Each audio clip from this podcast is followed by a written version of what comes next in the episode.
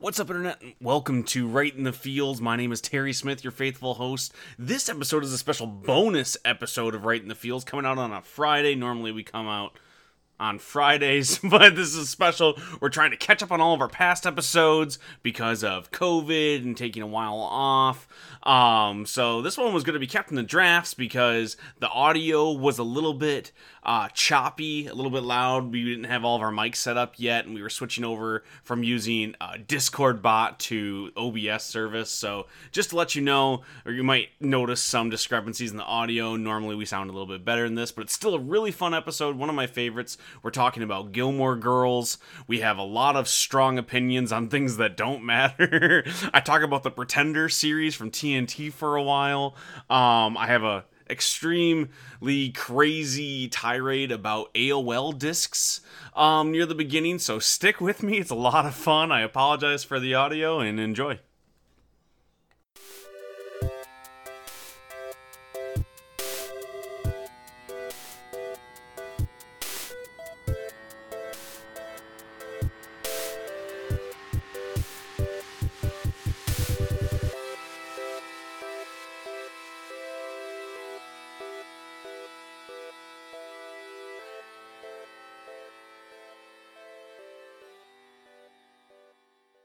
Rhythm. I'm catching up on the chat from earlier. I haven't read it. We're recording a podcast.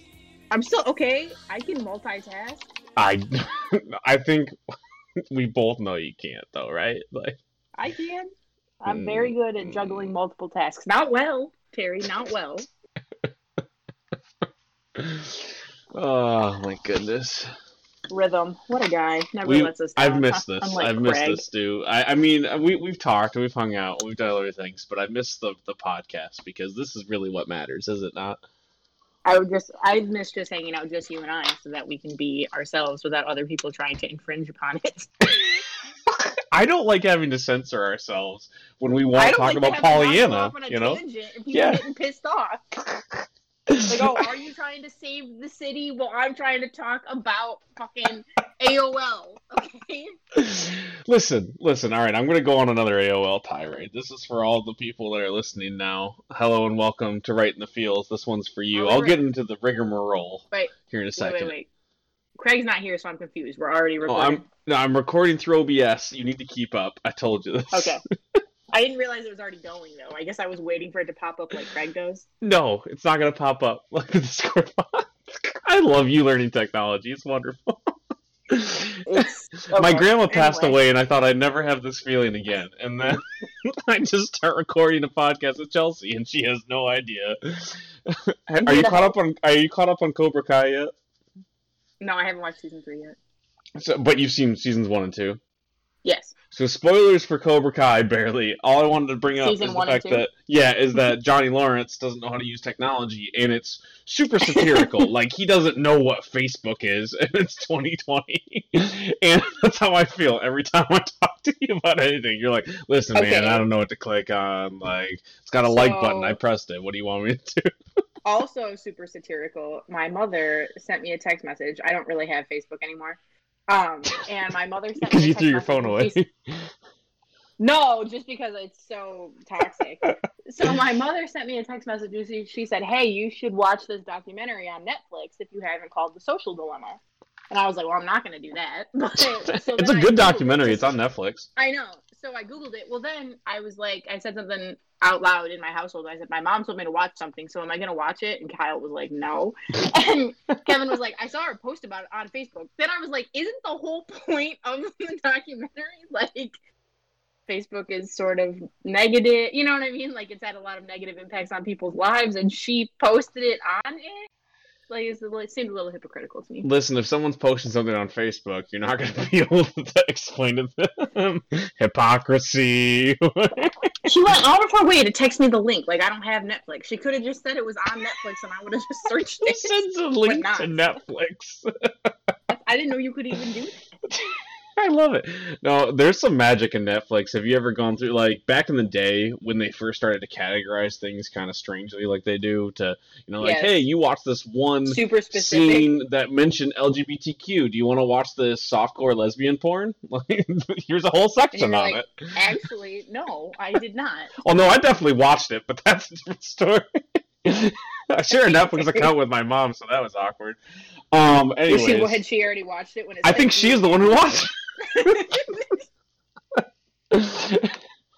I think she watched Three Wives Club or the Three Three Wives Club, First Wives Club, and I think they mentioned lesbians in Is it. that is that like Real Housewives? Is that what? That no, I don't it's know. not like it's got Diane Lane. No, not Diane Lane. No, who's the who's the chick from? Oh, now I just man back to being a 100 year old white woman. I have to look up all these names because I don't know. First Wives Club, and then I need to I get back to my story because you totally interrupted me. First Wives Sorry. Club. It's got Diane Keaton. That's what I was trying to say. Diane Keaton, Goldie, Goldie Hawn, Bette Midler, Sarah Jessica do like Parker, Maggie Hawn. Smith. Honestly, I can't remember if it's a good movie or not. I remember liking it as a kid. I probably shouldn't have been watching it as a kid. It says it's rated PG, but I don't believe that at all. It's like only the heavily edited version. Your mom got the raw script. Well, it's about the, they're the first wives of these like powerful men who leave them for younger women, so they all team up and like Oh. steal their businesses Ocean's back Eight. from them and Right, shit. okay, No, it. not Ocean's Eight. Not even a little bit. Not even. Not even. I'm worried that you haven't seen Ocean's Eight too. I also don't know what that is. You're just like women Uh. and they take stuff some sometimes. Got it. I get the movie. Sandra Bullock. I get it. I know words. It's on Facebook. Rihanna's in it. Is all the really. Rih- Rihanna's solid in that movie. Rihanna, Rihanna's actually a really good actor. Rihanna can do no wrong, in my opinion. Yeah, bring it on three in it to win it or whatever. All or nothing. One with Hayden Panettiere. Is that the one that she's in? She is the one with Hayden Panettiere. Yeah, it's Pond to Replay plays, and it's a music video. And they dance in it. There are two names where I feel extremely douchey when I pronounce them correctly, and that's Hayden Panettiere and it's Guy Fieri. and I know those are the correct pronunciations because they've said them. But every time I do it, I'm like, ah, God, I would shove myself in a locker or give myself a swirly. Like, My dad and still insists that it's Hayden Pantene, like the shampoo.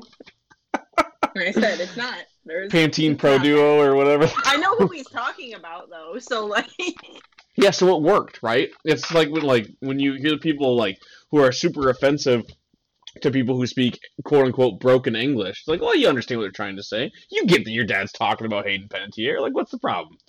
It's not. I mean, it's really offensive to her, I guess, but like they're not friends. But he's never gonna meet her. Yeah. they're not talking. She's not She doesn't care texting you going, man. So I heard your dad. Has, yeah, he, he doesn't. He doesn't know how to pronounce my name. What the fuck? All right, so I have two tirades to go on. First, before for I go into everything, hello and welcome to Right and Feels. This is the podcast that reminds you what's old is now new again, except for you. You're still old, sad, and you're gonna die someday. But all of the stuff you liked when you were a kid, it won't. It'll just keep coming back, baby. So you're gonna be a grandfather, and you know you'll be able to watch the 94th reboot of Spider-Man. and It's gonna be awesome. You won't remember it 30 seconds later, but it will be awesome. And that's this Harry, podcast. don't wish don't wish that on our viewers. I'm not wishing it. It's just a fact, okay? Power Rangers is getting another reboot, okay? They just did it like three years ago. Another one's already happening.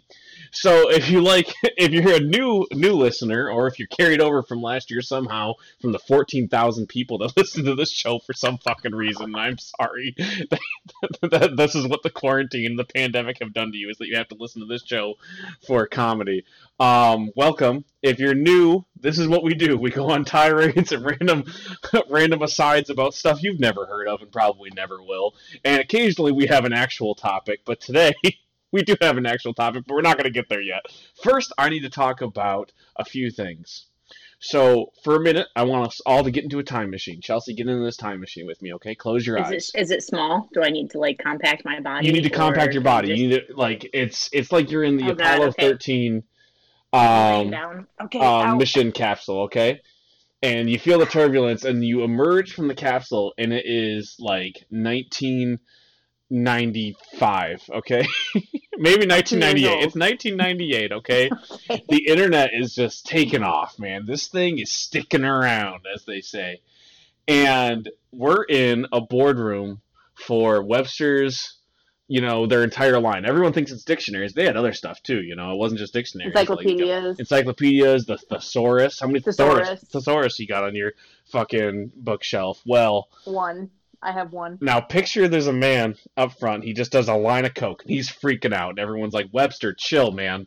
We're gonna be okay." And he's like, "You don't fucking tell me to chill. We're not gonna be okay." And he slams down a disc and he goes, "Because I got got one of these in my fucking Wheaties, and it's an AOL disc.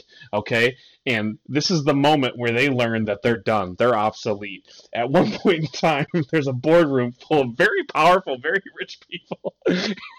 They've learned that they're obsolete because of AOL. I mean, were they wrong? also, as an aside, do you just assume that whoever is the head of Webster's has to change their name to It's the Webster? name Webster, exactly. That's 100% a fact. it's a title. like- It's like Ra's al Ghul, okay? I was gonna say it's like the Count of Monte Cristo when he becomes a pirate captain. Or no, I'm sorry, Princess Bride when he becomes a pirate captain.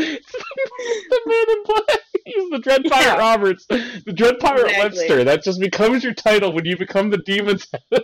of It's like the oh, Pope. Dictionary. You, you know, somebody dies and you ascend, and now your, your title is He gets the Webster hat.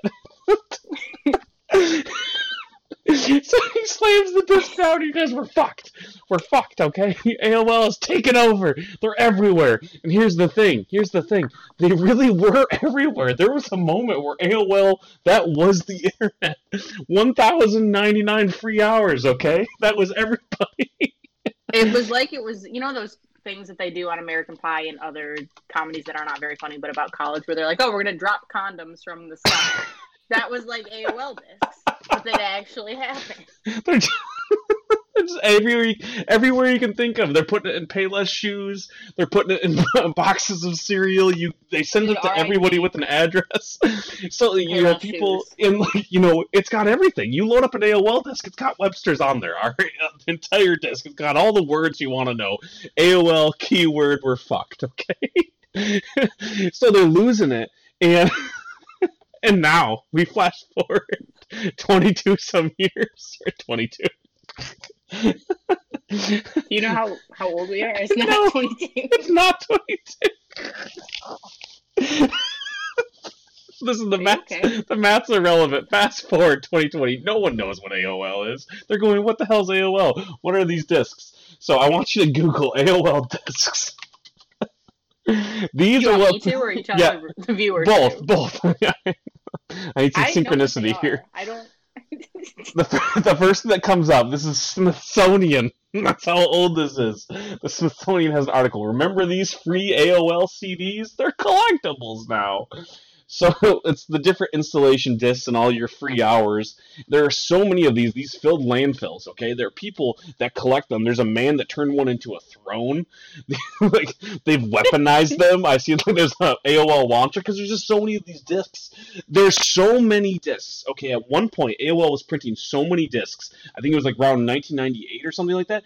Every single major manufacturer of CD-ROMs, like we're talking the people who make like the CDs for bands, the CDs for PC games, they took over Okay. all of the manufacturing for several months. So I- no one, you couldn't get your NSYNC CD because there was nowhere to print it because AOL was like, bitches need more 1,000 hours of AOL. And that's why the thesaurus, you just don't find them anymore. You can't get it. You got to Google thesaurus. You can't just buy a thesaurus. Knock them out. So I'm reading an article about how much it costs to send people all of the discs. AOL discs. Yeah, and the CEO says a lot. I was it, the cable's goal was to spend 10% of lifetime revenue to get a new subscriber. Um, since the average subscriber life was around 25 months, revenue was about $350 off of one of these users, so $35 per user. um, but it also raised AOL's growth from 70 million to a, at the time of their IPO to 150 billion when they merged with Time Warner. Yeah. So- So, at one point, AOL was a, was a juggernaut, right? here's the thing. Here's the thing. So after you ran out of those hours back in the day, honestly, it's really similar to what happens now. You run out of your They connection, you. your data cap. Yeah, they, they bill Yeah. you. Yeah, they don't tell you to, and you start getting billed. You know, they were charging you the nominal fee, but it was still like so you're getting charged every minute you're on this dial-up connection. Here's the thing: there are some like million people, like I, I don't, it was some million number of people that are still subscribed to AOL. They're still paying for AOL dial-up internet. They spent more than $300 million on it. At one point, 50% of the CDs produced worldwide had an AOL logo on them. They were logging in new subscribers at the rate of one every six seconds. One every six seconds. What the fuck? oh, but really, I don't care about. It's just the fact that I just picture these guys. There's somebody in this world. There was a moment in time, very powerful people were done in. You know, Webster and his hat. over over in Bialya or whatever the hell the country is in DC. I don't think it's. I don't think it's Bialya. That's one of the made up countries in DC. Okay. I know. I know. I watch Young Justice. I know. No, sorry, it's it's Nanda Parbat. That's what it is. That's the that's the one with Ra's al Ghul. They're over Webster's dictionary. They're over there, and they're just done. They're just they've had it because AOL was going to finish them off. Oh, but anyways, this week we're talking about Gilmore Girls. If you didn't pick that up, that was a really subtle lead-in. Uh, It was just totally derailed the whole train. Like the thing where it's like, oh, you want to kill one person or five people? Terry said, flip the train over. well, if you don't know, if you're a fan, but if you don't know, we've taken a few months off. We were getting over the break, and we used to put out a lot of content. So there was Right in the Fields and a bunch of other podcasts. And I have a day job, and I go to college, and my wife goes to college, and Chelsea goes to law school, and all of my other hosts have jobs, and all these people are in a quarantine. They don't want to talk to me on a podcast. So I was like, hey, we need to rein this in. We need to cancel a lot of the stuff we do on Patreon. I can't do 14 web comics and 25 podcasts because I'm now trying to get actual, real, professional, full size comic books printed. I need to scale this back. So Chelsea goes, Oh, so we're not going to record right in the fields anymore. I'm like, Oh, of course we are. Who else am I going to talk to about AOL and Gilmore Girls? That's crazy. so we used to put out all that stuff. Now we just gonna we're gonna put out right in the fields for a little while and see where that goes. But we took a small break. You know, the holidays were here. Apparently, people celebrate them. I'm not a fan. My kids were like, I want Christmas or whatever. So, you know, No. Yeah. Suffer. To live is to suffer. I want to be I want to be Grinch, but they think Grinch is funny, so I'm I'll, I'm Scrooge, but they watch a lot of Ducktales, so they also thought that was entertaining. And my Scottish accent is terrible, so I what bought them about presents. Krampus? I, okay, jokes aside, that really freaked them out. What? Yeah, like that's what I'm saying. You want it to be not Christmas, Krampus. Or what does Dwight come as? Um, Belsnickel. Yeah. That's a real thing. And his sidekick, yes, I have Diet Pepsi. uh, why, why could you hear that? That was really weird. I listen, I just am psychic, I think. But no, I'm not going to dress him as Belsnickel because I'm pretty sure his sidekick is like dressed in blackface. I'm pretty sure that was the joke in the office. So we're going to keep Belsnickel out of it this year. Um. Anyways, let's talk about Gilmore Girls. Okay, we're only an hour into this. Let's talk about Gilmore Girls. Let's talk Okay. about the point of the show. Okay. And we're 16 minutes in, by the way. I, I was, say, we exaggerating. really an hour in? We talked about No. For an hour. We also No. talked about it before we started recording. So All right, so as we always do, let's introduce Gilmore Girls. Chelsea, tell me about Gilmore Girls. Give me the summary. So it's like if you didn't have any actual problems, it came from a lot of money, and people recorded your supposed problems and broadcasted it. It's a regular life story. if there was ever a show that personified white people problems, it's Gilmore Girls. Dude, at least rich white people problems. Like, I mean, because poor white people, it's very different than Gilmore Girls. I will tell you. Well, that's the thing. They, they try to set up um, Rory and Lorelai, the you know the titular characters, the Gilmore Girls, as being poor, but they're only poor by comparison of their very wealthy New England town and Yeah, and her her- extremely her wealthy parents. parents. And her and her and Rory's dad, her who dad. also comes from money. Like everybody comes from money in Right. the show, and everybody is secretly rich. They set up a few people that are meant to be down down to earth. So, like uh, for example, there's a character in the show, Kirk, really funny character, played by James Gunn's brother. Um, I forget his name, but it's also Gunn. But James Gunn's brother, Sean Gunn, that's it. Played by Sean Gunn, and his the joke is that he has every job in town. So if they walk into a store, Kirk works there at some shift at oh, love some point in time and he's meant to be like he lives with his mom. He seems like this schlubby guy, you know, doesn't have a lot of money. But by the end of the show, he's one of the richest characters. Spoilers, because he has like 300 jobs. And the He's the Ryan Seacrest. exactly Star Sorrow. with less uh, radio presence though. He can't he can't pull And off America's hair. Top 40. No, no, he does not have bad hair. I I stand by Sean Gunn. Stand stand with Sean. Okay, Okay, well. his hair is solid. Uh, I'm only I'm just feeling sensitive because my hair is starting to recede. Oh, gotcha. Um, and then you have like Luke Danes is another main character on the show. He runs the diner. He's got a will they won't they thing with Lorelai, and he's meant to be like the hard, you know, uh, blue collar guy from the town. He's also secretly rich because he owns a restaurant. And owns like lots of real estate. You find out that he actually is a partner in like fourteen other restaurants. So like, so no one is actually poor in this show. Yeah, there's not really any, except for perhaps Jess when he. Jess is literally the only, and he's and he's a star. He's literally a starving artist, and he does it on purpose. Yeah, Played by Milo Ventimiglia. If you don't know him, he's the guy from Heroes with a mustache who's a dad now. Isn't um, he in uh, This Is Us too? Yeah, that's what I meant. That's the joke because on Heroes he didn't have a mustache, but on This Is Us he now has a mustache and he's a dad. I don't remember him being on Heroes. I know that he was. He's the But all I main guy. He's Peter Petrelli. All I can remember is Hayden Panettiere. Save the. He's the one who saves the cheerleader, and then in turn Oh, I- saves the world. Heroes is not that good in my opinion. The first season of Heroes is solid. You son of a bitch. The rest of it is not good. No, I agree there. blocked There's it out. There's, totally there's strangely a lot of it too.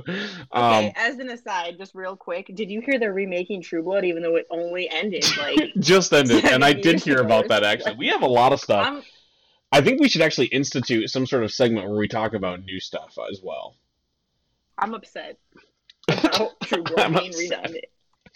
It didn't need to be. It doesn't need to be. Still Leave doesn't. it alone. it wasn't good the first time. Let's be honest.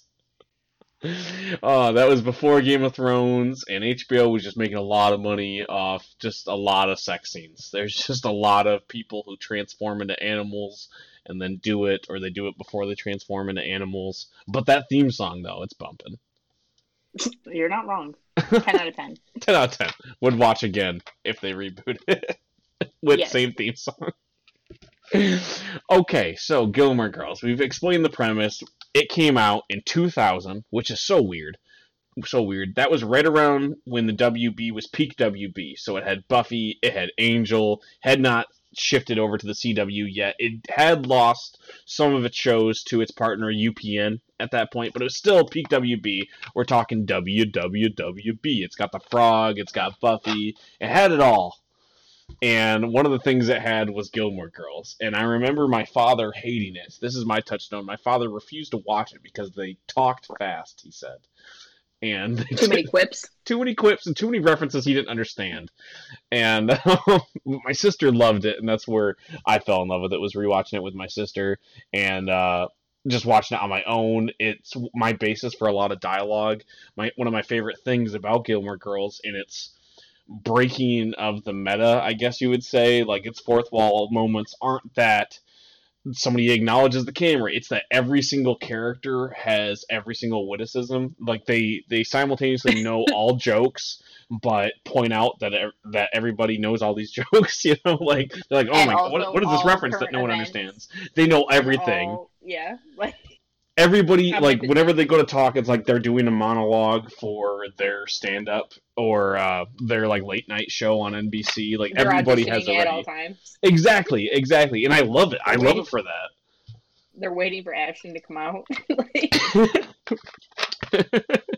it's a reference to Punked in case anybody doesn't know. Nobody knows, dude. Nobody knows. Nobody knows what punked is anymore. Like you think that we're old? Like Nobody knows what what what Ashton what what Ashton Kutcher is. No one knows what an Ashton is. That's not a thing. He's now old, just like like we used to make fun of the fact that he was married to Demi Moore and she was old. Now he's the old one. That's true. He's with Mila Kunis. She hasn't aged a fucking day. I mean, Ashton Kutcher still looks good. That's not my point. But He was a Calvin Klein model. Is all I have to say. so was John Travolta, right? That was the commercial he did. Calvin Klein. No. Was it Levi's? It was some jeans. I just remember him turning around. I'm like, hey, that's Bubble Boy. Like I was alive in 1970, whatever, when he did it, and then did the TV movie Bubble Boy. I wasn't. I don't know why that's what my mind thinks. I don't know. I don't know. I don't know. I really it don't does know. not matter. Anyway, anyway, any hoozle. So Gilmore Girls. Everybody talks with with such amazing dialogue. It's it's so witty and it's on point. There are a couple of things that don't age very well, like like a lot of the jokes that don't slide. There's a character that's very obviously meant to be um, LGBTQ like representation for the show, but they never let him acknowledge it until the the sequel series. Um, talking about Michelle, the the dude who works Right. at um, the front desk. l- yeah, the front desk at Lorelai's Inn, and then he talks about how he's marrying a guy. They finally got to acknowledge that, but they never said it. There was never any sort of conversation about it. It was the way that they they had representation in the '90s and 2000s, where it was like, no, we totally, they're there. I'm like, yeah, but they weren't allowed to say it. It was like, oh, Dumbledore is gay. We're like, okay, but we never talked about it, and they never made it seem like it was part of his character. Yeah, at all. It just seems So you can't like- really, you can't retroactively make this character gay. I mean, at least Michelle, it didn't feel like they retroactively did. It's more like you said, they finally got it. no, I just felt like he was a really lonely gay dude. No, yeah, well, and then there was the other dude that worked the second shift or whatever. I can't think of his fucking name right now. Um, Are you talking But about Parker or the one that Michelle? Okay, the one that Michelle hated. what Michelle hated. Yeah, I can't Yeah. remember what his name is. Um, but he also came across as uh, like that was sort of the the I don't know gay rivalry that they had going on a little bit. Almost seemed like it seemed like that was sort of the point of Michelle not liking him because Lorelai and Suki liked him more, and all of this other just extra things. I was like, it doesn't really need to be this pointed. Like you could just let him, you know, be himself. I guess. I hated Michelle when the first time when I, when I was a kid because he was always so grumpy. I'm like, you're mean to everybody. And now I watch it and he's like my favorite character. I'm like, Fair no, I understand it. I understand why he hates everybody. It's like him and Luke. I'm like, I get it, man. Fuck everything. You're all the worst. I don't even know why I'm talking to you. Here's some coffee, and I'm. I don't. They're really good at their jobs. I'm not good at my job though, so there's that. But I can relate, is all I'm saying. And those girls are always up to shenanigans. Uh, so what's your touchstone? That was mine. Um, I don't know if I had one. I used it came on. It was on like the ABC Family. When I watched it, it wasn't on. Um, ABC WB. Family, huh? It's so weird that you bring up ABC Family. let's not bring up Fox. Fox. Fa- it used to be. Fox Family. Fox Kids, not Fox and Friends. That's probably from fucking Fox News. Fox and Friends, I feel like is some right wing like morning. It is. It, Okay, it? definitely is. So I don't know. It's just repressed things. I don't think it's on Fox and slip. Friends, dude. Freudian, Freudian slip. Um, and it came on, I think, like after uh, Boy Meets World or Sabrina, and before Seventh Heaven. So it was just part of the lineup. Yeah, was know? there weird like they built their own TGIF off of things that were on other channels TGIF like 20 years before? Yes. and Yeah. 20 years is an exaggeration, but you know what I mean. Like it was Mhm. like here's like we just bought the lineup that worked for all these other channels. Watch it in syndication, and it was genius. So- it worked. I only got to see, I want to say the first two seasons before we moved, and then I didn't have television. Yeah. Um, and I rediscovered it later in in college and undergrad. yeah. and then that is the perfect college show, man. Yes, I agree. It's also like the perfect because there's not like any real problem, so I It's never just really melodrama. invested in the drama. Exactly. Um, it just is so comforting, like a soup that you know is gonna make you gain weight, but you're like, oh, it's soup, so how much weight can I gain? Except for when it's all sodium, so it's a lot of weight. Or it's potato soup, so it's all just cheese and cream. So, Campbell's but, you know- chunky, man. Like they were. That is not false advertising. Like that. it is also the perfect fall show. I feel like it very much uh, reminds me of like New England Falls. uh, you know, like the leaves and the the quaint town and stuff like that. So it just is like uh like a homey little place in my heart. Even though, like yeah, like you said, some things have not aged super well on it. But a lot of it has, and it is like I said, it's white people problems. The show, like, Yeah, but it, there's like still I'm something. because I'm trying to understand something new about the world or change my perspective. It's like, well, let's see what zany things are happening that they've done to themselves, set themselves up into this mess. Like, but when I was younger, I I liked to read a lot, like Rory did. I didn't really have a lot to say, like especially when I was watching the first two seasons. So it was like nice to see a character that didn't have to be super outspoken, um, or like super, you know, like gung ho about doing stuff. I was like, man, no, I like to stay home and do all the things that she likes to do.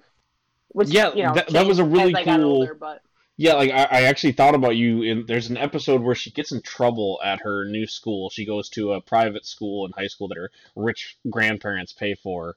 Um, that's like their like we're gonna start making amends and yeah, they're gonna get back Yeah. together into the family kind of thing because she wants to go to Harvard. together. Exactly. And there's a part where she gets in trouble for not making friends because she just reads at lunch. And they're like, well, like, is there a problem with reading? She's supposed to be smart. It's a good thing. And they're like, well, she's not making friends. I'm just thinking of you, Chelsea. Yeah, no, I mean, yeah, for, real. Until you know, like ninth or tenth grade, I just that was very much uh, something that I could like resonate with. But uh, it. I'm trying to think of of how to put it for the 2000s. Like I related to it because, like we said, like we talk about it now, all of our pop culture references and people getting annoyed with our sides and us just talking about Pollyanna for two and a half hours. But that's those characters in that show. Is the mom's not well read, but she's seen every like show imaginable, and the and the daughter knows the other corners of pop culture, and they both like music, but they're not obsessed, and they're they're carefree in the way that like they'll eat anything, so they're not they're not snobby in any way. It, it's really fun to see these like carefree characters get into just melodrama. Like their drama is is heartfelt because you care about them, but it's not like I don't think Lorelai's gonna starve in every in any episode. Right. I don't think that she's gonna end up on the streets or something. And a, like I said, a lot of the problems that they have are of their own making. Like One hundred. I think it's nice, sort of like in an Always Sunny sort of way, where they're not like good people. You know what I mean? They're not like doing good things or you know. I don't just- think they're as they're- bad as the gang from It's Always Sunny. No, but I just mean that they're, that they're flawed and that like they Yeah. It's it's not anything like they're not a they're not a like a archetype that's been carved out that like they only can do these things like a you know like a protagonist can only be good and can only do good things and whatever whatever. They're like just regular people that happen to have more money. Right, and I, I think I always it was a little bit of wish fulfillment when I watched it because it was just melodrama, but it was still entertaining. A lot of those shows at the time, if you were to watch an hour long show, which an hour long drama in quotations, um, it was just melodrama and they were rich and there wasn't anything relatable about it. It was it's like watching a soap opera. Like you were kind of disgusted, you kind of hated those people, so you didn't want good things to happen to them at all because you were jealous of their lifestyle. Whereas when you watch Gilmore Girls, they do do a good job of setting up the stakes as uh, as high for the characters and still try to make them relatable in comparison to the other rich and snooty people that are around. So it's still fun to Yeah. watch, even though we were poor as fuck. You know, like, it was yeah, I entertaining. agree. and the other thing, like as as a writer and as somebody who enjoys like like I know speaking like them, like the witticisms, like just like being on all the time. I loved seeing a All show that was all the time. I'm always on. All right, listen never did no time off no time back off. carrying the team That's right. but like it's uh it's an hour long comedy basically. There are moments of drama and there's sometimes there are whole episodes that are just drama. But the fact that it was usually an hour long adventure that was fun and upbeat, you, I didn't see that a lot at the time, let alone in a prime time slot. If a show was an hour long, it was either a police procedural or it was just a full on drama. There was no in between. There wasn't a lot of comedy. Comedies were in half an hour and they were a sitcom and that was it. So seeing this show that kind of broke the format and told serialized stories with their drama, like a soap opera, where all you have these different relationships that carry over, and they built a town, which is a thing that I really like to do. Is they they had this fully realized world. All the characters matter. If you saw somebody in the background, usually it was somebody you'd see in the background of a different episode, and all of the businesses that they passed were populated with people that were characters in the show, and there was an economy to it.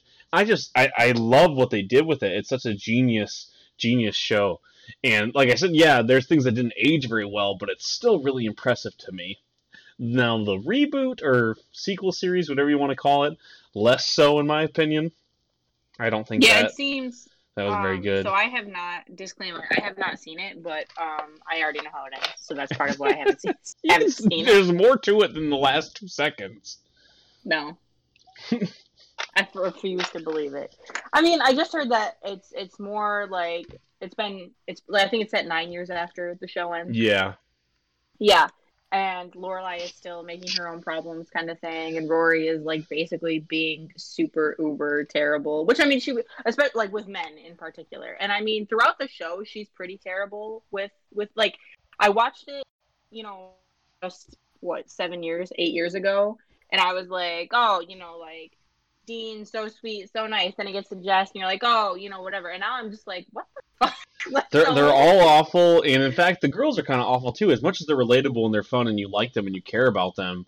Uh, you know, I was hanging out with my wife earlier. We were watching it together, and she pointed out she was like, "Rory's kind of terrible in the second half of this entire show.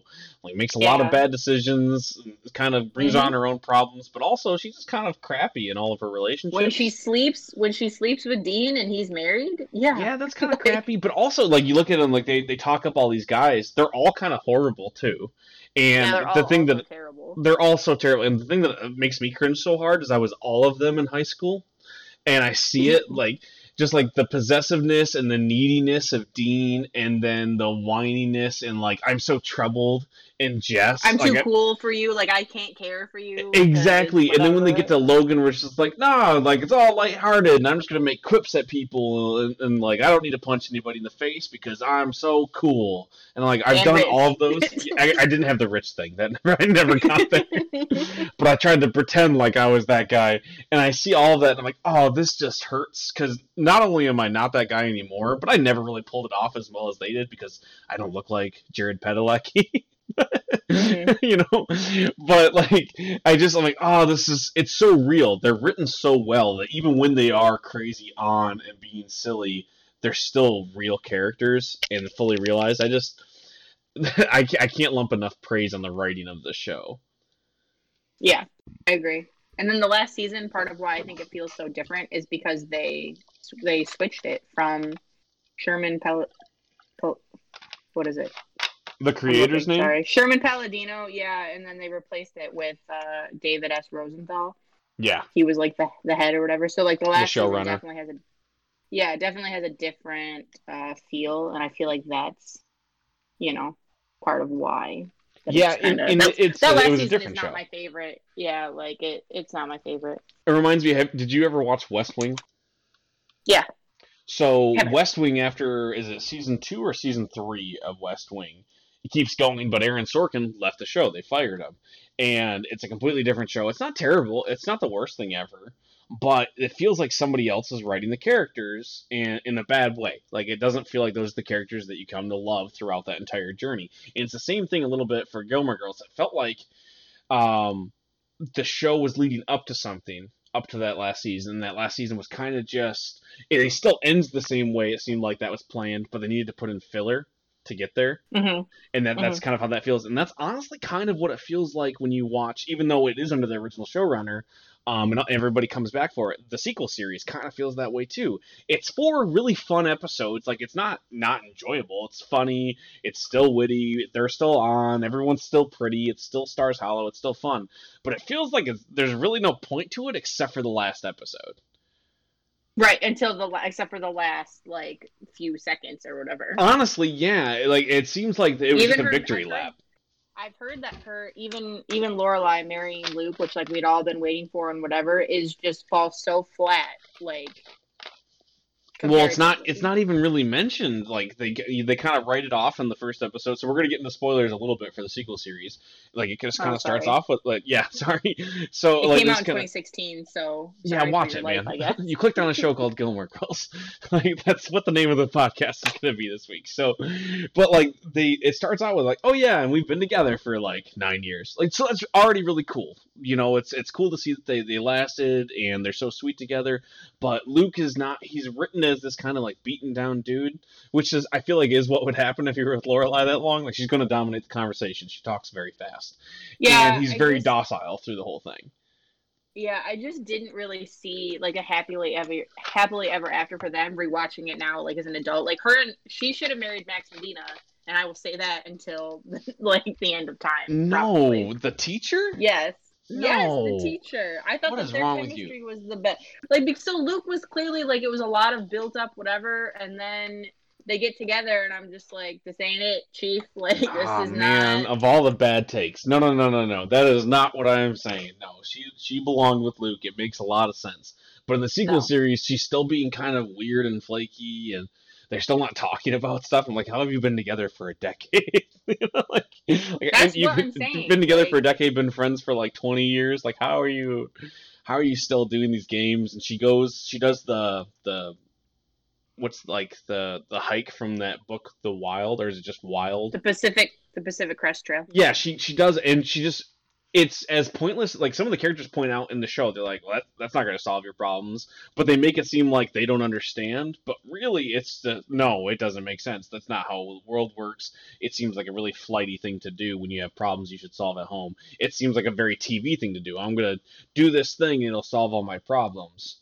So instead of like pointing out and like showing like a juxtaposition of the reality of it or subverting it in some way she literally does the same thing that happens in the book and then she feels better when she goes home and it's all good Yeah. and the, the whole idea is that rory is a good journalist really good but just doesn't want to do it anymore and is having a hard time going back to work which was her main issue through most of the second half of the series and she just can't, decides she's can't commit. Like, exactly i'm like yeah and which is the whole point with logan as well whiny and flighty. Yeah, and he's, you know, I what he's gonna be married or whatever, and she's got a boyfriend that she forgets about all the time, and Yes, which is still kind of funny, but also I'm like, okay, what's the point of this? And then like cringe. Like, exactly, exactly, and then Just make her Lorelai, single then. Like, yeah, she comes home and she's like, you know what?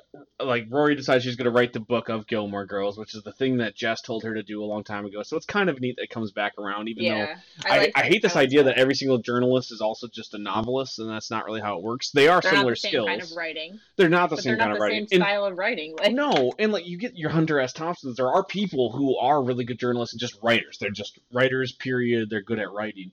But the idea that she's like, nope, and now I write one of these amazing novels. I'm like, okay, I guess. So we jump over that hurdle. I think it's a little offensive to your friend who is an actual novelist, but okay. And, she, this is the story. But then Lorelai, for no reason other than being stubborn and wanting drama, says, "No, you can't do it. That's my life." I'm like, okay, what is the point in any of this? Who would, you wouldn't say that? That's not a thing your character would say. So it just yeah, they were best friends for so long. Like, you Exactly. no, exactly this it's this fake again it's the melodrama of it and without the I, I guess the the all the seasons backing up before because we're revisiting these characters it just felt a little rushed and a little pointless. And with the lack of some of the characters coming back like they reference Gigi a lot. That's the, her stepsister but you don't see her. She's off camera. Sookie is Mhm. only in like 30 minutes of the last episode little thing. yeah, like, Melissa McCarthy. You know, she's like big now. So yeah, ex- you know the really the big frustration about that was Melissa McCarthy. Like she, there was a whole big thing. They they announced it. It's getting, it's been shot. They set a premiere date, and they're like, yeah, and Melissa McCarthy didn't come back. She didn't want to, and all that stuff. And then Melissa McCarthy tweets out, she's like, uh, I would 100% have come back. I would have even done it for almost free. No one asked me. So there oh was Oh my a God. big yeah. So there was a big hullabaloo. So didn't they reshot like the ending of the last episode. and She got in there, and I'm sure I'm paraphrasing. I'm sure I'm missing some details, but that was the that was the gist of it. So it doesn't But, hold up yeah, as well, I just but it's fun. There's some really cool moments in there that I, I think you should watch as a fan. Like they bring the Life and Death Brigade comes back for an episode, and that's just a really fun adventure, if not pointless, Yeah. but fun. is the town troubadour in it because my Yes. favorite. Yes, he's I in love it. the Town like there's there's a really cool callback to that and what happened to him. I love I love the fact that they kind of set him up as like being this like fake character, like this meta character that only the audience sees until somebody Uh-huh. like tells him to shut up. Like that was genius. Well, he takes he takes the um the issue of another troubadour movie. Troubadour coming in, I love- to, to uh, Dosey to Taylor Dosey or whatever, and then the town has to like vote on it, and they're like, "Get out of here! We already have one of you." it's a limit. I, I just I loved it so much, and it's so interesting because we, we grew up in a really really small town, like really small. We're not even technically a town; it's a village. And Stars Hollow is supposed to be even smaller than that somehow, but it has forty five businesses. Like there's a different, Yeah. like every single person in town is a business owner. I'm like, that's not how it works. If there's twelve people in town, you work somewhere You else. got to think. You got to think about the tourism aspect, though. You know, Which is the big. That's how they write off most of those inconsistencies. But listen, that's still not not how it works.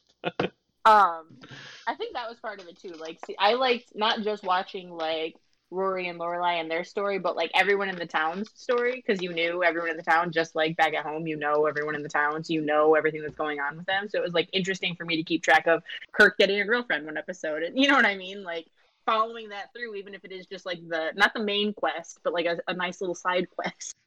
Yeah, and especially because we only ever really see these characters when, like, through the point of view of Lorelai, Rory, and then that starts to expand after a little while. But it's still usually through one of the characters you more care about. So, like, if you see Luke talking to somebody or, or Lane, those are who you see the, the tertiary characters with. It's never never just cuts to Kirk and he's doing shit unless it's really really No. funny. So, like, all these asides you get, you just get little snippets of it, and you check back in. It's almost like a comic book. Is kind of I think why I really liked it too is it's like you you know you're reading Spider-Man and while Mary Jane doesn't have her own comic, she has her own life and you you see the other models she works with or you see the other people around um you know the Daily Bugle and while they don't have their own book like you still get to see little snippets of it and it cuts back in and forth.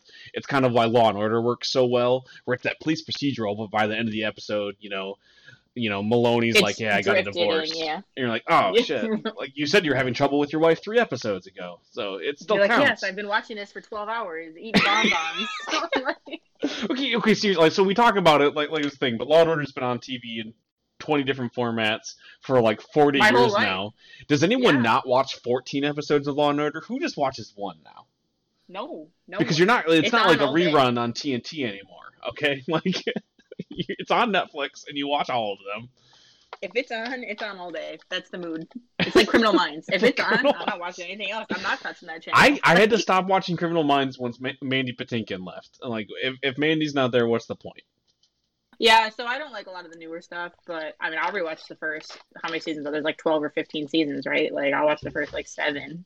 real quick criminal minds aside like who would have thought the dude from dharma and greg would have kept going like into other stuff? I, that's not a thing i thought was going to happen. Yeah, not the strongest acting. just shitting all over the dude from dharma and greg. You know why? Because he's the dude from dharma and greg. I don't know that guy's name. Also he's a, he was an asshole on the criminal minds set i've heard so. Yeah, well, yeah, they had to they wrote him off like right after that because he was super problematic. Yeah you know what's funny is like he, he didn't seem problematic until he started directing and then they were like he was crazy i'm like you you you didn't notice beforehand like it took just getting a modicum more power for you to go this Right. dude's nuts What is it? Thomas Gibson, I think. Is I that don't his know. Look- I don't know. I think I'm looking it up. I'm It's the dude from Dharma and Greg, the the titular Greg. It's Tom. It's Thomas Gibson. It is. I I miss when you had sitcoms like Dharma and Greg, where it was like it's actually a really really high high level like plot line. Like you had to jump through thirteen hoops, but they did it all in like the theme song. Like you know what I mean? Like this is actually Right. a really high concept, but we're gonna wrap it all up in thirty seconds, and then we'll get into it. It doesn't really matter. Odd. So odd- I want you things to know that uh, Thomas Gibson is related to Mel Gibson. No way. Thomas Gibson, Mel Gibson, Thomas Gibson's father. Gibson was more interested in singing than acting than fathering his. And despite his father, Mel Gibson being one of the most famous actors of all time. I'm confused because I did not know that, and I'm looking really quick to see if that's actually really true. Are they like uncle and nephew? Yeah, no, because then Wikipedia says Charles and Beth Gibson. Um, I'm looking. Sorry. Keep pause, everyone. It doesn't say anything else about it. Just that one article. What the fuck? Don't worry, Chelsea. I know you don't know how to use the internet, so I'll get the answer. No, I just am scanning to see. No, see, this one just says that his dad's name is Charles or whatever.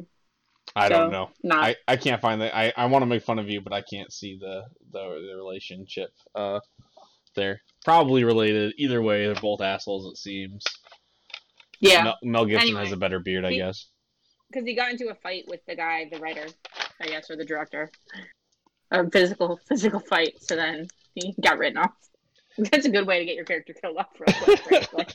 That's a good way to do it. Did they just turn him into a murderer like everybody else who left that show?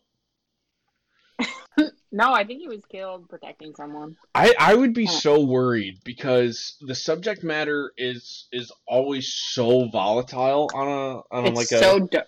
So dark. yes on a procedural like if I got ri- like say I had a guest spot on Bones and they keep me on and then like something bad happens or I, I get a better career or whatever aren't you just super terrified that they're like yeah and he was a serial murder rapist who you know had the bones of every of every woman in the, the last like 300 miles like just in this basement. I swear to god like that's how dark it can be when they write your character off. It whereas if you're on like big bang theory and they're like oh that guy got a better career so he's not on big bang theory anymore. They're like oh where'd he go? Oh he moved to cleveland. Yeah. like that's it. so his he went on a special assignment because he's put into witness protection because his son's involvement in a number of stalking incidents, and then he officially resigned to see what i mean? focus on being a full time father. it's like it's- that's pretty fucked up. It's not as fucked up as it could have been but. No, it's not whatever you were saying with the bone. oh have you seen bones? No, Okay, so you should number one watch Bones. It's actually pretty good. Um, police I procedural. so here's the thing. I don't want to because uh, one, I've taken quite a few physical anthropology classes, and the stuff that she says is not true. and it will make me mad. And two, I also now I'm going to school to be a lawyer, so all of the like criminal aspects that they're trying to bring into that's it, dude. I That's every don't- police procedural. Like why? I, I, I cannot anymore. Like I just can't. And that's what our, my teacher, my criminal procedure teacher and criminal investigation teacher said. He was like, "You will not be able to watch." Jag or or even Law and Order stuff like that Dude, Jag, because you will be blast from the so you will be so mad. I love Jag. like, well, I can't watch it now, but I love it. oh, I need to watch Jag. You okay? Little known fact, people. If you know your police procedurals, NCIS. That's right. Gibbs himself. That is actually a spin-off of Jag. I did know that. Well, they might not have. Okay, well, my Jag is awesome. I fucking love loves Jag. Oh, I haven't talked to anyone about Jag in like forever. My grandma loved. I was watching Jag when I was about six or seven years old. It seems like because my grandma watched it. They babysat me like a couple days a week or whatever until my mom got off work, and my grandma watched it every day. Like, So, uh, growing up, strangely enough, A Few Good Men, one of my favorite movies. yes, it's so good. It's so good, and Jag is not A Few Jack Good Men by any means. No, Demi Moore, Jack Nicholson, Tom Hanks. I'm sold. Tom right Cruise, there. not Tom Hanks, but yes. Tom. I'm sorry. but Tom you're Cruise. forgetting Kevin Bacon is in fucking that movie. I was Kevin, just Kevin gonna say I was taking a drink of my. I was gonna. Uh, I was taking a drink of my decaffeinated too. But yes, Kevin Bacon. But Jag is basically like if you water that down for network television and you do an hour a week, you know, Jag. Yeah. And and it's fun. It, it's fun. It's There's- courtroom drama. There's no Aaron there's Sorkin, but There's 227 episodes. dude, it was on for ten years. I know. I know. but I fucking love Jag. But the like, opening theme. You want to talk about slapping? It does slap. honestly, like so again, we we can shit on police procedurals all day. I've watched every episode of, of CSI. They're all the same. People aren't wrong. It's one really good episode of television that they've spent you know twenty years on. But all of the theme songs, they're all amazing. Yeah. So okay, nothing is catchier than Law and Order.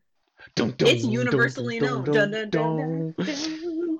Exactly. There's nothing better than a- Dick Wolf and Sam Waterston. I stand by that. That is a oh, match Oh, made in heaven. Waterston. Sam Waterston, I, I would pay him to read me the phone book. like just, Yeah, just you know there. what? He's really he's overlooked a lot. You know, you get a lot of Morgan Freemans that if you could have someone like speaking. Yeah, really it would be overlooked- Morgan Freeman. No, I want Sam Waterston semi-angry. You know, like I just insulted him, but we're still buds. You know, because that's him with in Yeah. everything. Like he's like, Yes. oh, you fucking suck. But seriously, how's your wife? It's like Sam Waterston. Like you're just an amazing man, and he rocks a bow Yeah. tie. Like, do you watch him in Newsroom? I have seen episodes of it. Yeah, Oh, you've only seen episodes of it? Watch all of Newsroom, Yeah. you son of a bitch. I know. But he's I- it's on my amazing in it. That's not that's probably the last thing I've seen him in. That in one of those really crappy like Valentine's Day or New Year's Eve or you know one of the stupid. It's like it's it's, it's a Hollywood movie about a holiday in- where everyone's interconnected. He was in on the basis of sex, the uh, RBG movie. No shit, was he really? 17, Did he play Yeah. RBG? Because honestly, I No, see it. he didn't play RBG. Well, like the later years. Like they had the chick from Rogue One, I'm sure for the younger years, because she's a spitting image. Tell me I'm wrong. I don't actually, I don't think I've actually uh, ever seen the movie, but she looks, she looks the part. I. It's Felicity Jones. Yeah, that's a chick from Rogue. Yeah. nailed it. I mean, I don't know if that counts since it was a thing that I had to already think of her happened, name for a but, but I nailed it, I right? her name. Counts. Oh man. So yeah, Gilmore Girls and Jay. Remember what I said? The episode's about Gilmore Girls, but we're going to talk about other things. So if you're a new fan, this is what happens. We go on these asides. Sorry. It's just it, listen. It is what it is. That's you come here for. Okay. There's a lot of you, so somebody has to find it entertaining. But the reason it really isn't. I don't know why we ended up on Jag, but I wanted to talk about David James Elliott. Was he the guy from The Pretender? Do you remember that show, The Pretender? No, It was on I'm looking David James Elliott right now. It was on TNT, and he was like a secret agent that was raised. It was basically Alias, but without like the secret magical Assassin's Creed tech, and Mm. and on TNT, and not ABC, so much lower budget. Mm, I'm looking. I'm looking. What'd you say it was called? The The Pretender. Pretender. I don't see it on his. Not to be confused with the amazing Fox Family television show, The Pretenders, which was TikTok and The Voice before TikTok and The Voice. No, he's not. Oh, it's a different dude, It's but he not. looks a lot like that guy. It's not on the list of his television accomplishments. No, it, it was Michael T. Weiss.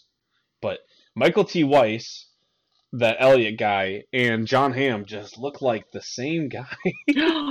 Listen, he starred in, which I didn't know, but just as a, you know, further aside, he starred in three episodes as his character as uh Rabb from Jag on NCIS Los Angeles in yeah, 2019. Yeah. Did not know. They, they, that was a big deal. Like, like, keep crossing him over. He was also in episodes of just normal NCIS as well. He's in CSI, but not obviously as the same. It's not the same universe. So, anyway, Different letters, really close though. you know what? It's all the same. it's all not accurate. Like, so, final thoughts on Gilmore Girls. Let's bring it all back. Let's bring it back Okay. around. So I love Paris. I have uh, a deep, deep fondness for Paris and her character. Paris is a monster, and she's one of those characters that me and my wife always have to clarify. We're like, oh, I hate Paris. It's not that we hate like the actress that's playing Paris or that the character. We don't wish the character was on the show. We love to hate Paris. Like she's awful, but the show is so amazing for being on it.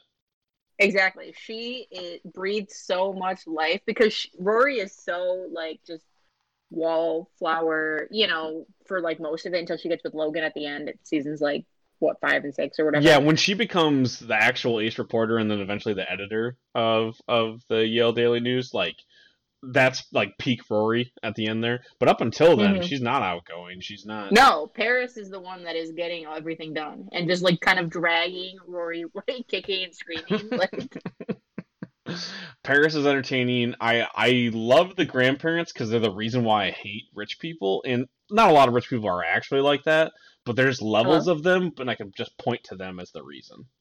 hey, you just uh spaced out for like a hot second. Oh, sorry. Well, uh, it's still recording on my end, so it's okay.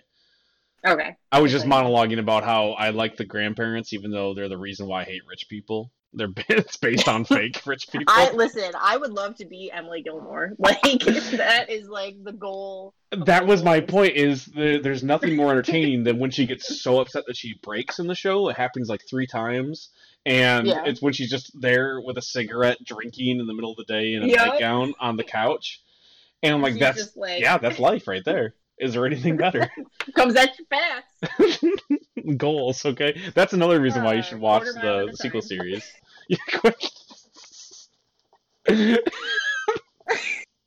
Doesn't matter if you win by an inch or a mile.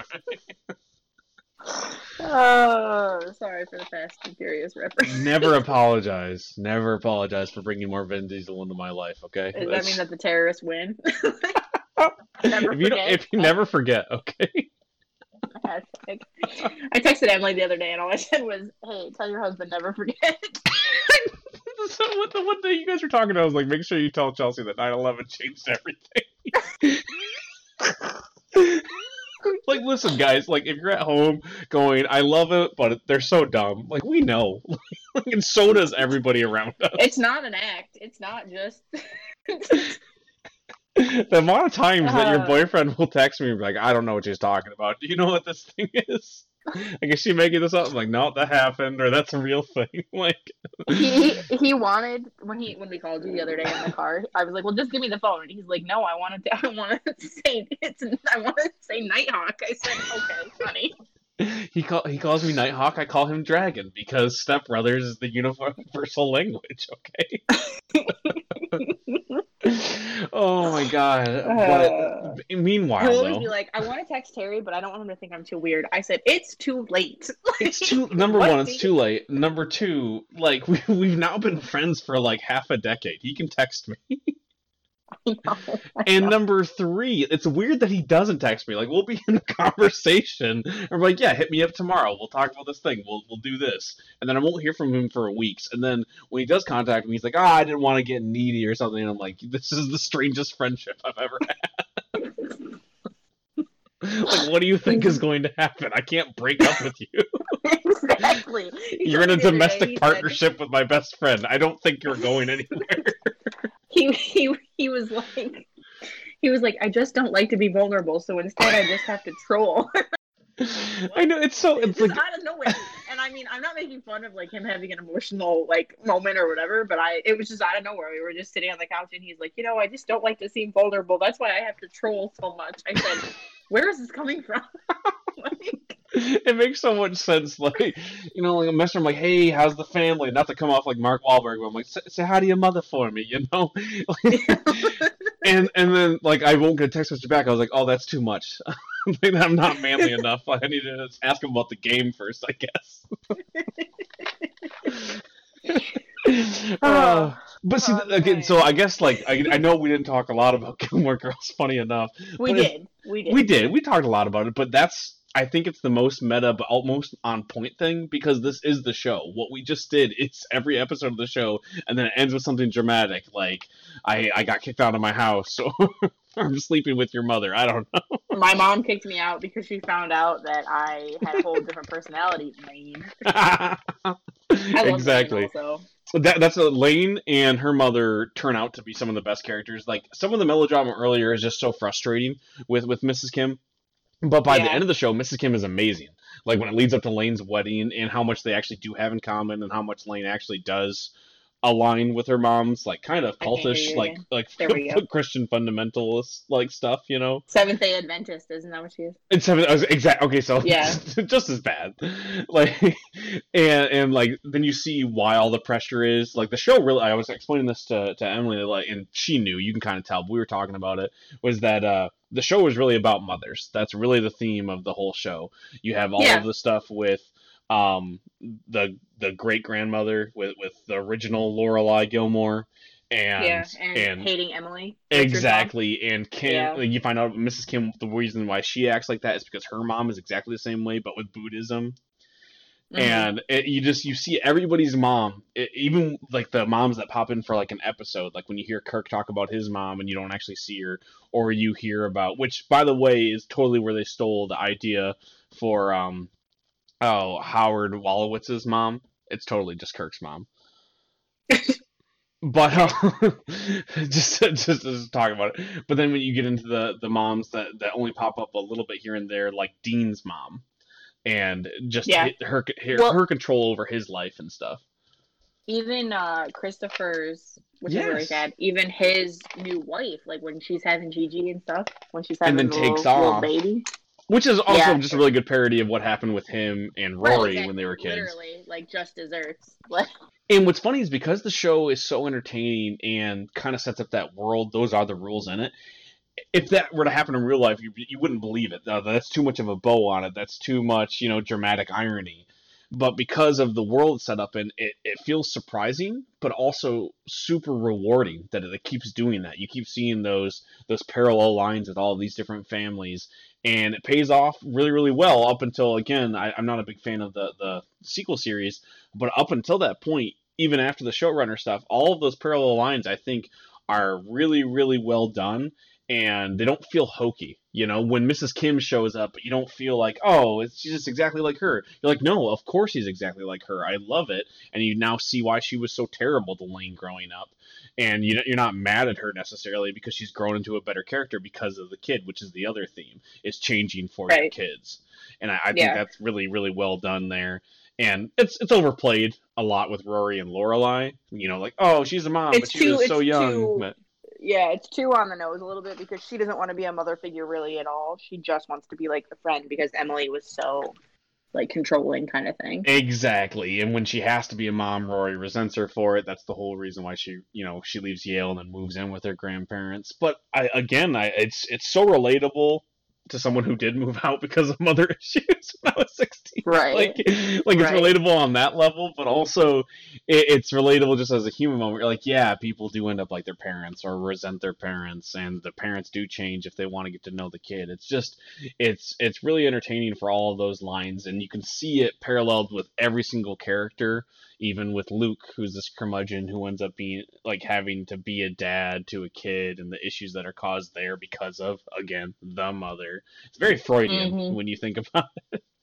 Maybe too much. so yeah exactly so let's just get into like those are all the deep dive the actual like snippets of criticism and and things that we actually thought about let's talk about just the fun things start listing off some random fun things that you love about the show Um, so I love, like I said, I love the town troubadour. I think I knew you were gonna say troubadour again. I'm like that. I love, I love the troubadour. I cannot. I'm sorry. He's it's so good. I also love that they always are doing something themed, like when they do the reenactment with the paintings, where they have to hold really still, or there's always some kind of festival or some like the dance off that they do. Taylor Doose is the pers- perfect bad guy for the town. Yes, exactly, because he's not even really a bad guy, like at all.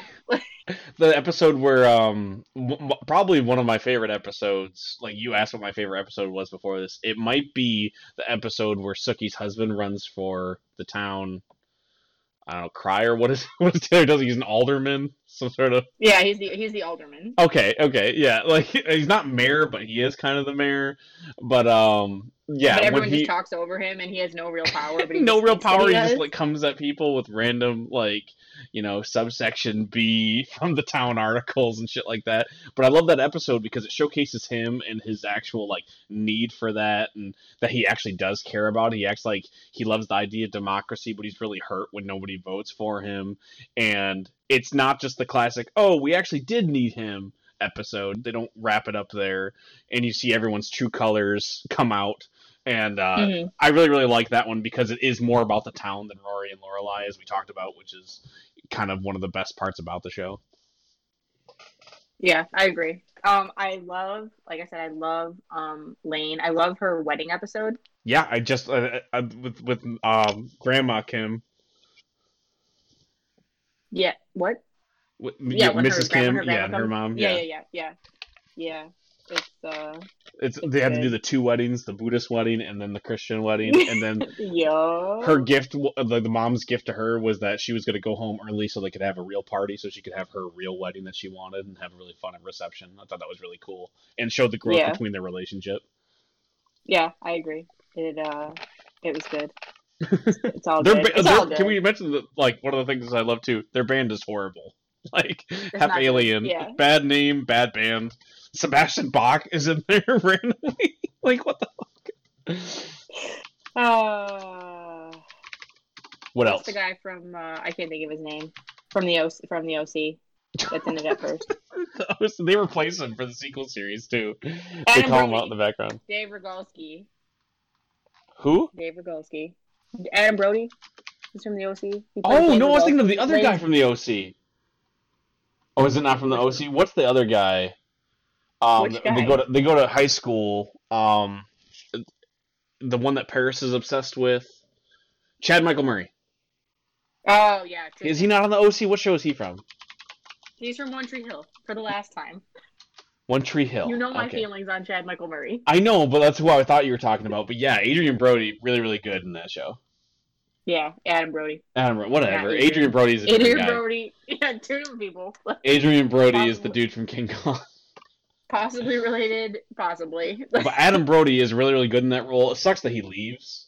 Um, yeah. bec- He's because only there was till what, really season fun. three or something. I mean, Yeah, and he honestly, and he only shows up a little bit, and he then his movie career obviously took off. I love Adam Bro- Brody for a lot of reasons, but the main reason is his role in Jennifer's Body. It's amazing. He plays a good uh bad guy. Yes, he really, really does. He's got the he's got the look, I feel like, of a good bad guy. Like yeah, I want to see him play. It's just like when Topher Grace played a serial killer with Adrien Brody in um, Predators. Okay, yep. Coming It's full like- circle. yeah, it's like you have these like schmarmy guys who are meant to be like the protagonists, but you're like you're kind of a douchebag, and you watch them play an actual douchebag. You're like, ah, see, you nailed it. also, uh Adam Brody's married to Leighton Meester, so to who? she's from Gossip Girl. Oh my god! So it's like it's, it's like all the same show. Gossip Girl, The OC, One Tree Hill. No, but it's show. like two dramas. Hold on, hold on. One Tree like- Hill. Is there an episode of One Tree Hill where they disarm a bomb with a basketball? No, Are you sure? I'm pretty sure. Does Chad Michael Murray play basketball in One Tree Hill? Yeah, There's an episode where that happens. I'm telling you. no. Did Chad Michael Murray ever show up in the OC? Uh, that I don't know because I didn't watch all of the OC. Because they're like Oh. it's like the same thing, right? It's it's very similar except for North Carolina, you know, East Coast, West Coast, really. it's the rap feud of CW soap operas. but instead of the teen drama, Is it even? Aren't they both West Coast? no, No, no, One Tree Hill takes place in North Carolina. no. I'm pretty sure it's also Orange County. Why are they always on the No, beach? it, it takes place. I'm telling you, it takes place in North Carolina.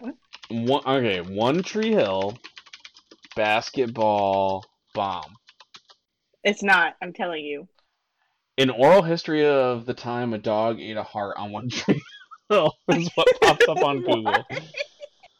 S- uh, something. There's there's No, something the- to do with the he bomb. nearly played. Uh, I'm telling you, it was their nearly- reaction to 9/11. It changed everything. there was a school shooting episode, but that was also not finished with. Did they take out somebody with a basketball?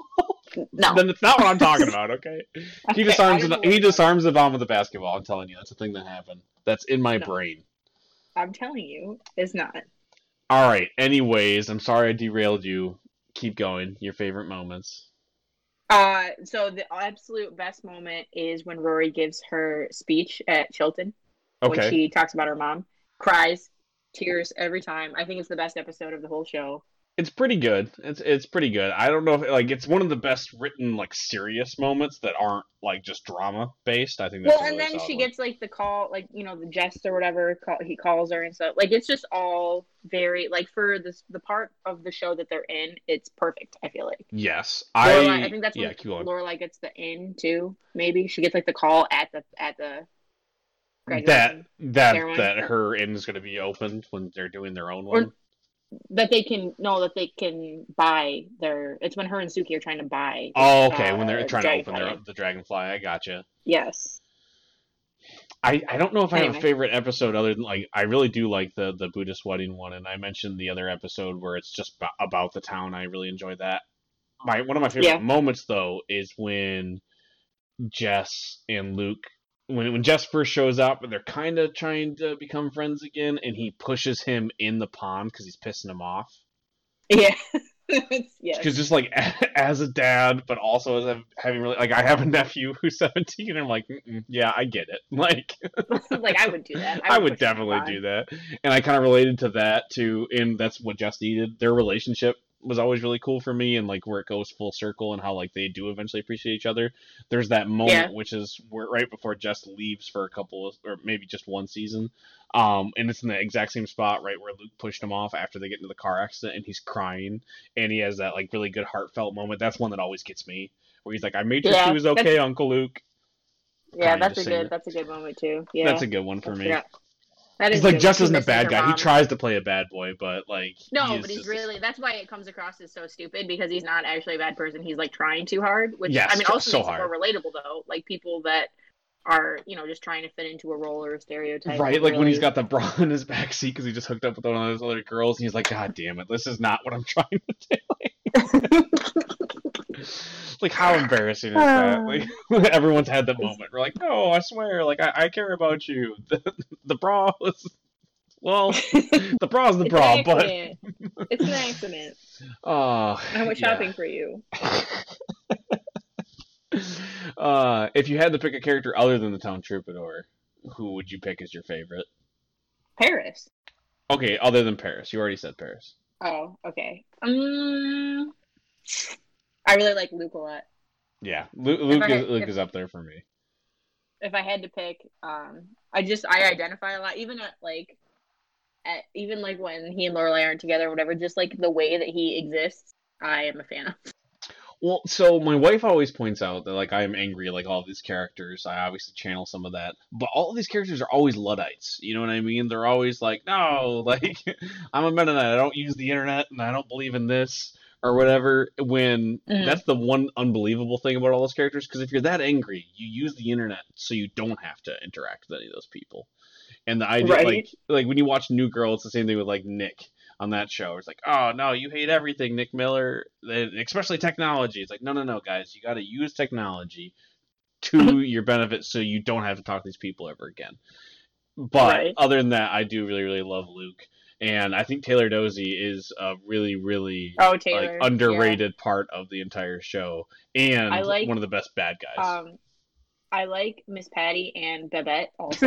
they're like neighbors, just because they're always like lo- living for the tea, encouraging the bad behavior. I Like, it, it is so entertaining. Like they just hang out by that like the new like there's a newsstand in that town. There's twelve people in that town. Why is there a newsstand? But they li- they hang out next to the newsstand like dishing.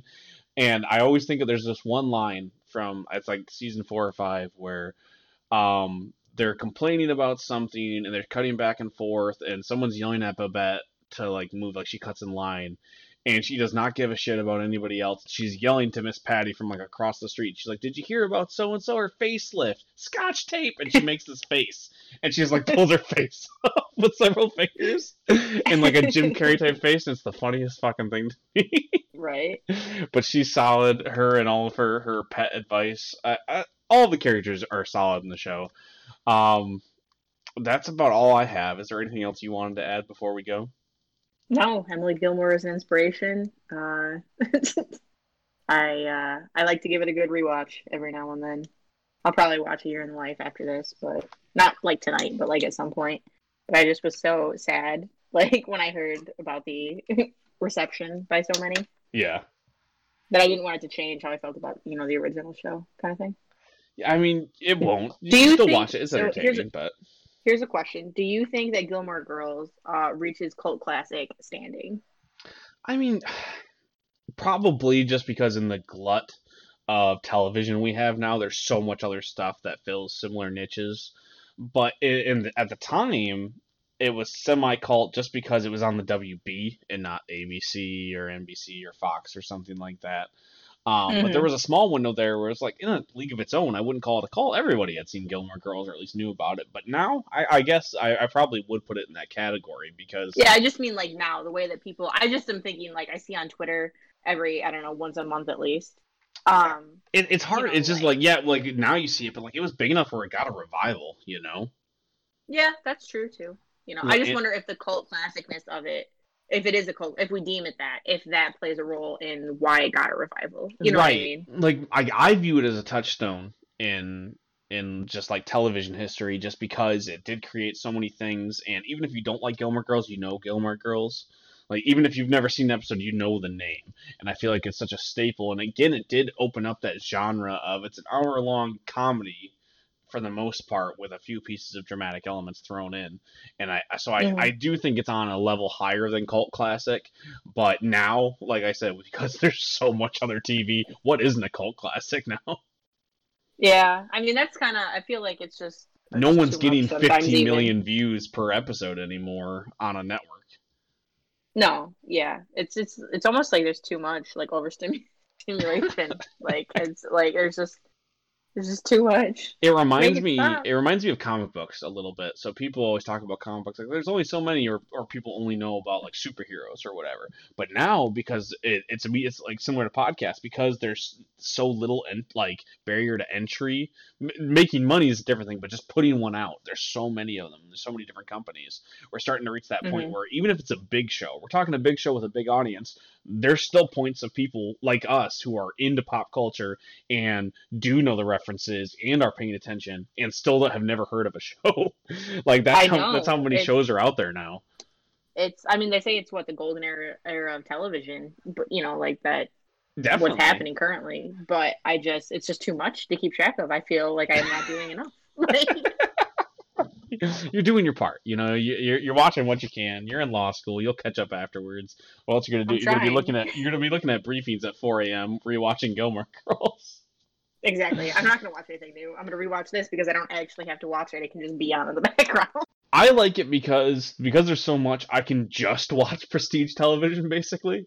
Like, No, uh, that's true. That's I don't have to watch anything that's like yeah, pokey. yes, But at the exactly. same time, sometimes like some of my best memories, like discovered gems, are because the show is so trash that I like ended up liking it because it was so trash. Like you know what I'm saying? Like well, there was a point in my like, life oh, where I probably would have watched something like like One Tree Hill. What were you saying?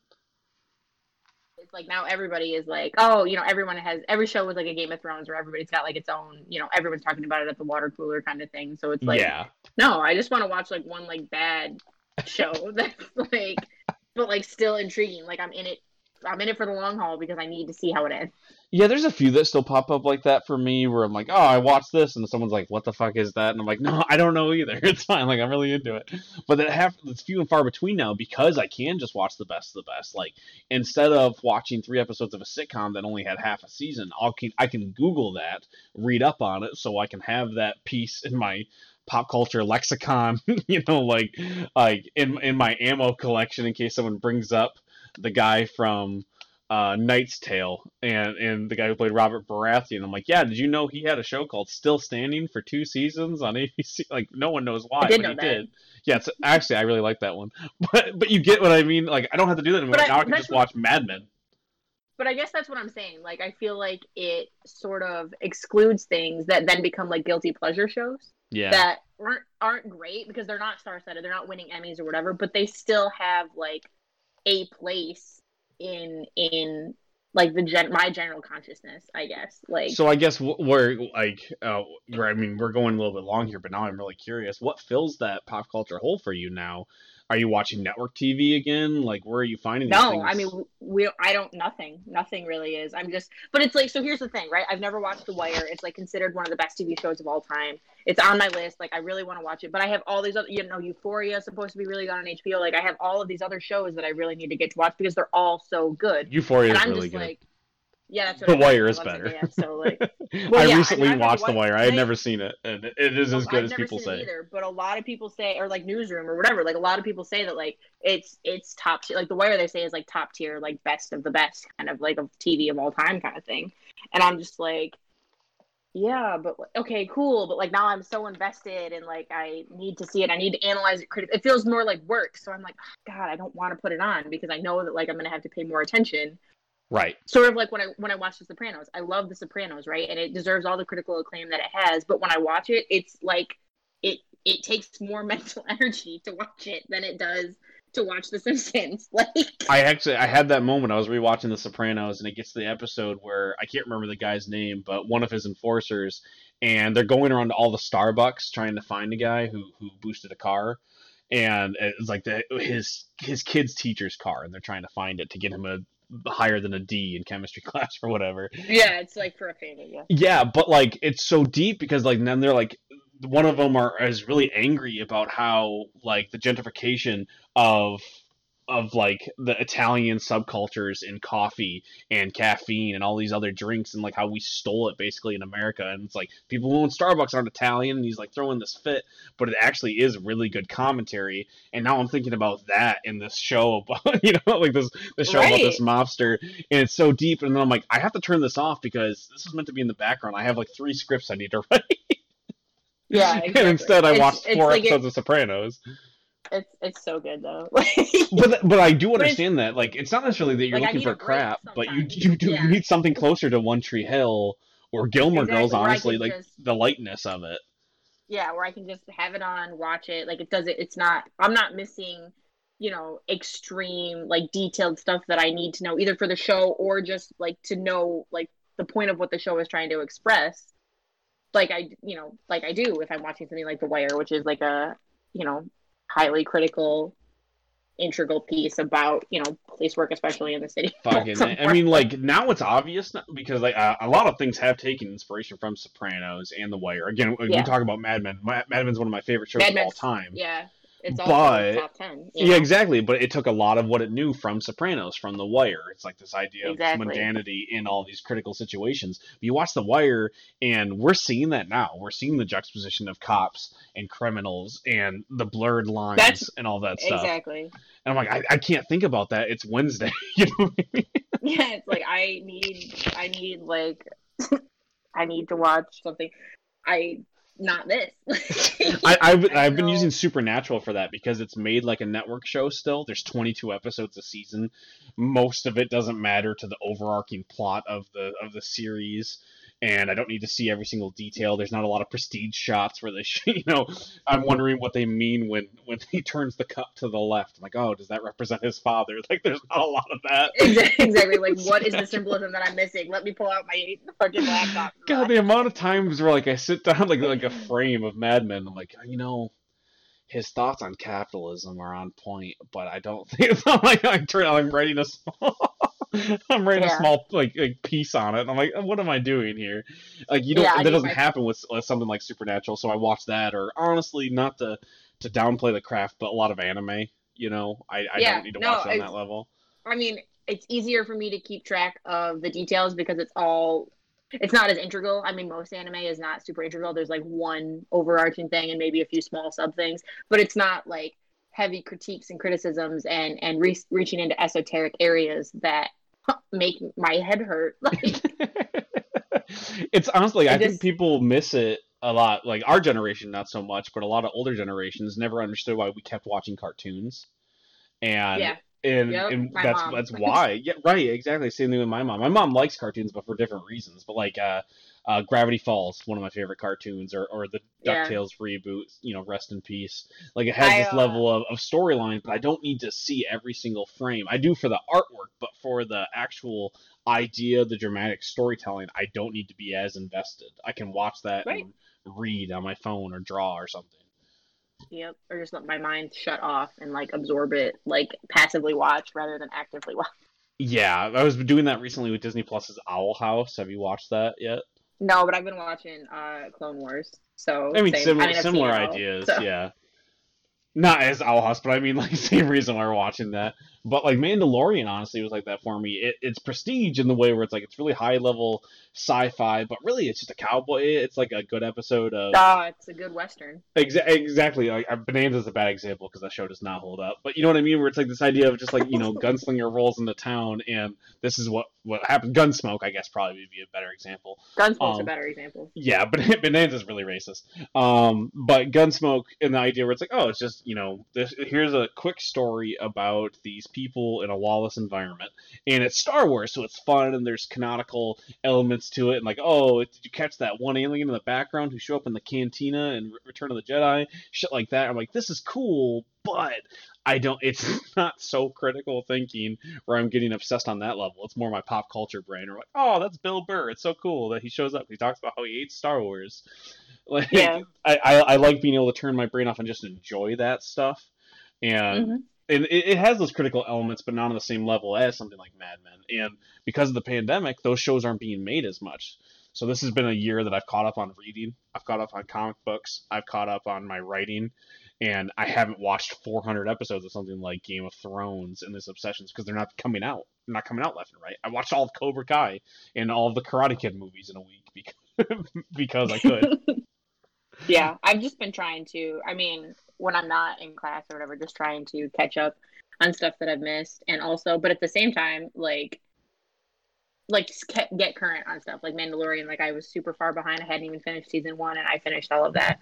But at the same time, it's like I just want my brain to be able to relax. So it's like, well, let's put Gilmore Girls on, even though I've seen it, you know, three or four times through all the way. Like, just but you can listen to them, you know, make jokes in the background exactly, and and just kind of let it sit with you. I that's yeah. kind of what I've been trying to rewatch. The Office before it came off Netflix, sadly, but I, I oh, yeah, The Office is my background show twenty four seven. Yep, yep, yep. To the point where I almost subscribed Kyle, to Peacock. Fuck.